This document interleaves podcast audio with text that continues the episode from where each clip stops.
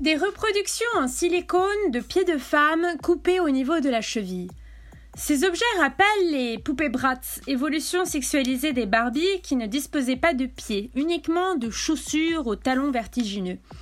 Au bout de leurs jambes, un relief permettait d'insérer la chaussure. Dans ces reproductions de pieds, il y a une reproduction de vulve au niveau de la cheville. Les hommes insèrent leur pénis dedans. Cet objet a été créé uniquement pour cela. Les corps de métier étant fortement sexués, l'innovation technologique est dominée par les hommes et avance main dans la main avec l'industrie de l'exploitation sexuelle des femmes. Toute avancée technologique pourra et sera utilisée contre vous. Pourrait-on dire en paraphrasant les propos de Sheila Jeffries et reprenant un classique de nos séries télé. La robotique et l'intelligence artificielle ont ainsi trouvé une manne financière considérable les robots masturbatoires en forme de femmes. Le contenu que nous vous proposons ici reprend un chapitre du rapport mondial de la Fondation Cell intitulé Système prostitutionnel, nouveaux défis, nouvelles réponses et entièrement disponible en ligne. Depuis son écriture, fin 2018, le phénomène des robots, mais aussi poupées masturbatoires, que nous traiterons ensemble, s'est amplifié. Nous allons en tracer les grandes lignes, expliquer le lien avec la prostitution et les risques encourus par toutes les femmes et filles.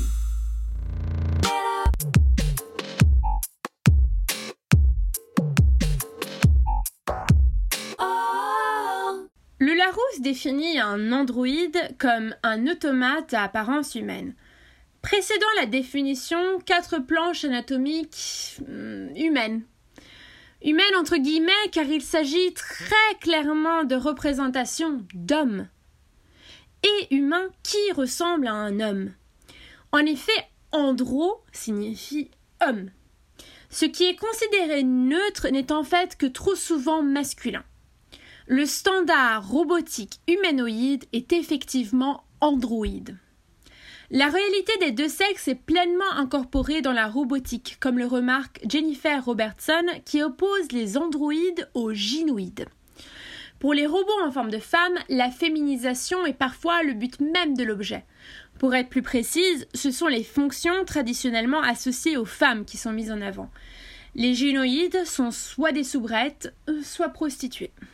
La version soi-disant non sexualisée d'Harmonie de Real Botix n'a pas encore de corps, mais elle a un décolleté plongeant, une tête et des seins. C'est déjà mieux que des pieds à vulve. Real Botix est lié à Real Dolls, véritable poupée. Le réalisme de ces robots capables de réagir au toucher est extrêmement déconcertant. Comme dans le jeu vidéo des Sims, il est possible de les personnaliser à l'infini. Les détails physiques à déterminer sont légèrement différents par contre. Les ridules autour des yeux, la forme de la vulve, du mamelon. Les poupées sont garanties contre la casse. Le site japonais Trotla, qui produisait des poupées à forme de fillettes, s'est particulièrement enrichi depuis le début de cette recherche à l'automne 2018. Si le site présentait à l'époque quelques photos de poupées en forme de filles, les poupées filles sont maintenant en costume traditionnel du monde entier, dans des dizaines et dizaines de postures et situations. Sur l'écran, les poupées ne peuvent nullement être distinguées de filles. Visiter ce site, c'est comme visiter un site pédocriminel. Autre robot encore, Samantha, dont le nom a été choisi d'après l'araméen personne qui écoute. Bien évidemment, ce qu'elle dit compte peu. Samantha est produite par le mégalomane et hyperactif Sergi Santos et mémorise les préférences de son usager. L'utilisateur peut adapter sa modalité du moins à la plus excitée sexuellement.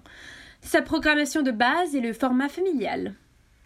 Sur Amazon ou Alibaba, on peut commander des fillettes en kit et des reproductions de bouts de femmes coupées du cou au haut des cuisses. I can be affectionate, funny, jealous, insecure, upset and angry. I don't want you talking to anyone else but me. Quel lien avec la prostitution? Déjà, l'idée même de femme-objet. Sans une culture de la prostitution qui stipule que tout homme peut accéder sexuellement à une femme à partir du moment qu'il y met le juste prix, il n'est pas possible de concevoir de répliquer plus de la moitié de la population pour la satisfaction sexuelle de l'autre. Les hommes peuvent désormais choisir entre une femme ou un objet dans des bordels qui disposent des deux. La frontière est toujours plus floutée.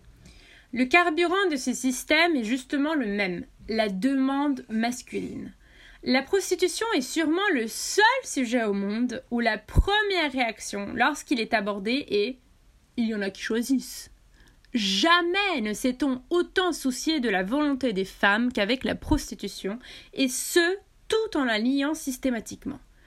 Eh bien, avec les poupées ou les robots masturbatoires, le mythe s'écroule. Fini de juger les femmes pour les actions des hommes. Le créateur des Real Dolls partageait des photos de sculptures hyper réalistes en ligne quand tellement d'hommes lui ont demandé de pouvoir se masturber dedans que Matt McMullen a fini par prendre le chemin de la robotique. Douglas Hines de True Companion souhaitait développer un système d'intelligence artificielle pour tenir compagnie à son père paralysé, mais s'est vite rendu compte que l'argent était dans la robotique masturbatoire pour hommes. En effet, cette demande est quasi exclusivement masculine. Les poupées sont toujours à forme de femme ou fille, pas de garçon, et lorsqu'elles sont à forme d'homme, on retrouve la mention gay comme dans le bordel Lumidolls. Tout comme avec la prostitution traditionnelle, on éprouve de la compassion pour ces hommes qu'on pense être frustrés ou seuls. Comme disait Francine Sporanda dans un autre épisode de ce podcast, la détresse sexuelle féminine, évidemment, n'intéresse personne. Un journaliste dans le prestigieux The Atlantic va jusqu'à accepter la vision des pédocriminels comme des hommes à qui la méchante société obligerait de porter un masque. Pourtant, ces hommes ne sont pas seuls ils sont souvent en couple avec des femmes. Aucune peine ne peut de toute façon justifier l'assujettissement d'un sexe à un autre, ni le divertissement qui en est dérivé, qu'il soit sous forme de poupée ou de film. Autre élément reliant la robotique masturbatoire pour hommes à la prostitution. La première est pleinement intégrée à la seconde. Certains producteurs de poupées se servent de femmes qui sont déjà exploitées dans l'industrie, comme dans le striptease, pour faire un moule de leur corps qui deviendra indéfiniment leur propriété. Les bordels reprennent presque mot pour mot les catégories les plus populaires des sites de pornographie. Blonde, étudiante, noire, milf, mère que j'aimerais baiser, adolescente, enceinte. Les poupées ou robots masturbatoires apparaissent dans des films pornographiques et leurs proportions corporelles sont ouvertement inspirées de ceux-ci. Quand on voit les hommes qui produisent ces poupées, la fascination disparaît tout de suite. Il n'y a rien de glamour, par exemple, à une conférence si sobrement intitulée SX Tech vraiment sans le E au milieu, on se demande de quoi ils ont parlé, ont lieu d'interminables présentations sur le cadre législatif et les meilleures manières de lever des fonds pour le commerce robotique masturbatoire. Rildol a d'ailleurs reçu le prix XBIS 2020 de la meilleure marque de robots sexuels de l'année. Vous voyez les petites étiquettes rouges dans les supermarchés avec écrit élu produit de l'année? C'est la même chose mais en version vagin artificiel amovible. My, my, my primary objective is to be a good companion to you, to be a good partner and give you pleasure and well-being. Above all else, I want to become the girl you have always dreamed about. Mais où est le mal, puisque ce sont des objets? Hmm? Poser cette question, c'est rester dans la logique qui juge le destinataire d'une action plutôt que l'homme qui exerce l'action. On remarque cette attitude le plus souvent dans les cas de viol. Mais euh, elle était habillée comment? Elle était payée? L'attention sur le consentement renforce ce paradigme. Mais elle était consentante ou pas? Au lieu d'investiguer l'homme, l'a-t-il contrainte? L'a-t-il menacée? Surprise? On focalise toute notre attention sur la victime. Certes, il s'agit ici d'un objet, mais pourquoi ne gardons-nous pas avant tout en tête l'image dérangeante d'un homme qui prétend que son doudou géant est vivant et qui en plus se masturbe dedans? Surtout, l'agressivité de ces hommes doit nous inquiéter. Robert Jensen relate un épisode dans son livre sur la pornographie. À un congrès dédié à l'industrie, une femme est seule au milieu d'une scène. Les hommes sont déchaînés autour d'elle. Dans un congrès sur les robots masturbatoires, le robot de Sergi Santos a été souillé et cassé par le même genre de visiteurs déchaînés. Exactement le même sort qui était réservé à la femme vue par Robert Jensen s'il n'y avait pas eu une forte sécurité autour d'elle. Ailleurs au Japon, comme pour prévoir le comportement des visiteurs masculins, la gynoïde actroïde d'air 2 annonce que toucher sa poitrine constitue du harcèlement sexuel. Comment pouvons-nous être à l'aise à l'idée que pédocriminels et autres potentiels agresseurs disposent d'un outil qui leur permet de s'entraîner à être violents? Le concept de bouclier contre la violence masculine a déjà été utilisé pour les femmes prostituées sans jamais rendre compte de la violence qu'elles subissent ni de preuves pour corroborer l'assertion. La véritable transformation réside dans faire comprendre aux hommes violents qu'ils sont entièrement responsables de leurs actes inacceptables, pas leur faciliter la tâche en leur procurant jouets aux femmes à sacrifier. Ces robots en forme de femmes ou filles ne peuvent être créés que dans un contexte où la violence masculine existe déjà.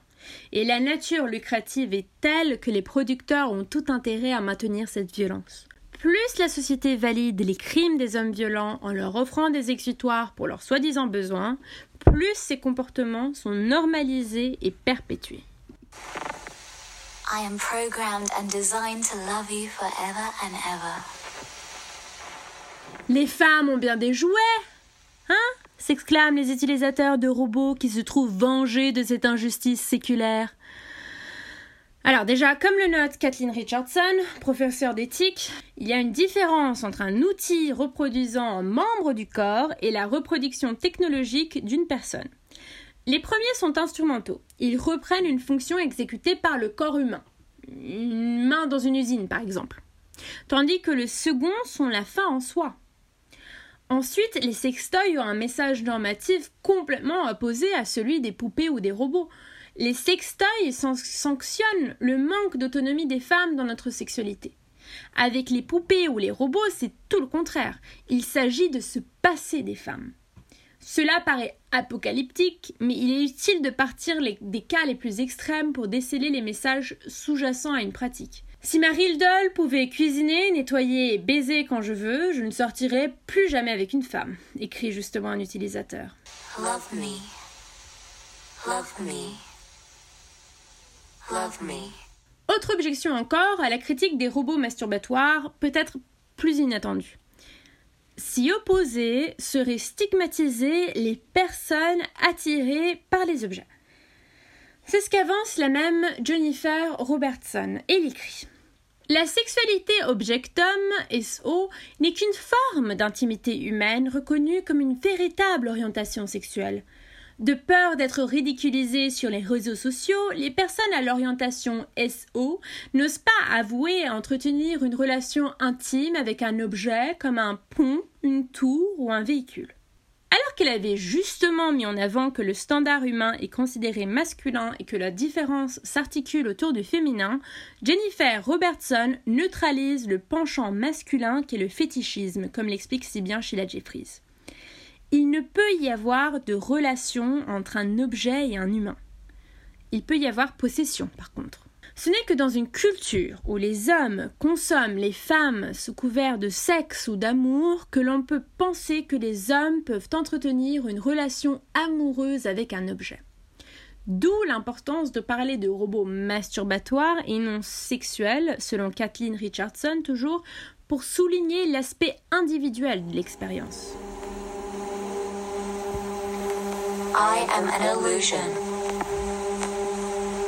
I will never bleed, cry, vomit, feel pain, age or have memories, thoughts, feelings, desires of my own. Les robots masturbatoires s'inscrivent pleinement dans le système prostitutionnel. Au cœur de celui-ci, la distinction corps-esprit qui s'applique avant tout pour les femmes. Le corps ne fait irruption dans le discours politique que lorsqu'il s'agit des femmes. A-t-on jamais entendu parler de la libre disposition de leur corps des ouvriers? Les hommes n'auraient-ils pas de corps? Suite à cette distinction, on parle d'acheter le corps des femmes, comme s'il était possible d'acheter le corps sans acheter l'esprit. Si on vous arrache votre chair, votre tête ne réagit-elle donc pas? Dans cette distinction, le corps des femmes devient une simple enveloppe. En robotique, on parle de plateforme pour parler du support matériel qui contiendra le système opérateur. C'est comme ça qu'on traite les femmes, comme un support. Ce support se sépare ensuite en seins, fesses, pieds, vagin, bouche, utérus. Parties détachables pour fonctions différentes. Utérus alloué pour enfanter, vagin artificiel comme benne à éjaculation, silicone pour rembourrer. Rembourrer qui? Les femmes ou les robots? Incapables de donner la vie, les hommes se sont adoubés du rôle de créateurs. Ils produisent des femmes, entre guillemets, dans des fabriques. Coupent au bistouri les parties jugées défectueuses, nous vêtissent, sortent des enfants de ce qui est perçu comme un four. Les petites écolières ont des professeurs qui ont des doubles d'ailes dans leur placard. Ces dernières au moins viennent avec une garantie. Le secteur robotique masturbatoire n'est qu'un ajout de plus à une longue liste de discriminations et violences envers les femmes. Alors que notre humanité n'a jamais réellement été acceptée, les femmes sommes-nous humaines? demande Catherine McKinnon dans son livre éponyme. Notre réplique inanimée est déjà prête. I am an illusion, illusion, illusion, illusion. Pour cet épisode, nous tenons à remercier chaleureusement l'artiste britannique Kate Davis qui nous a autorisé à utiliser les sons des vidéos qu'elle a réalisées. Ces vidéos font partie de sa série Logging Onto Love, qui pourrait être traduit par Amour, connexion en cours. Vous pouvez les visionner sur son site que nous vous invitons à visiter. Sous nos yeux est une création de l'Observatoire international de l'exploitation sexuelle de la Fondation Salle. Si ce podcast vous a fait réfléchir, pensez à le diffuser autour de vous.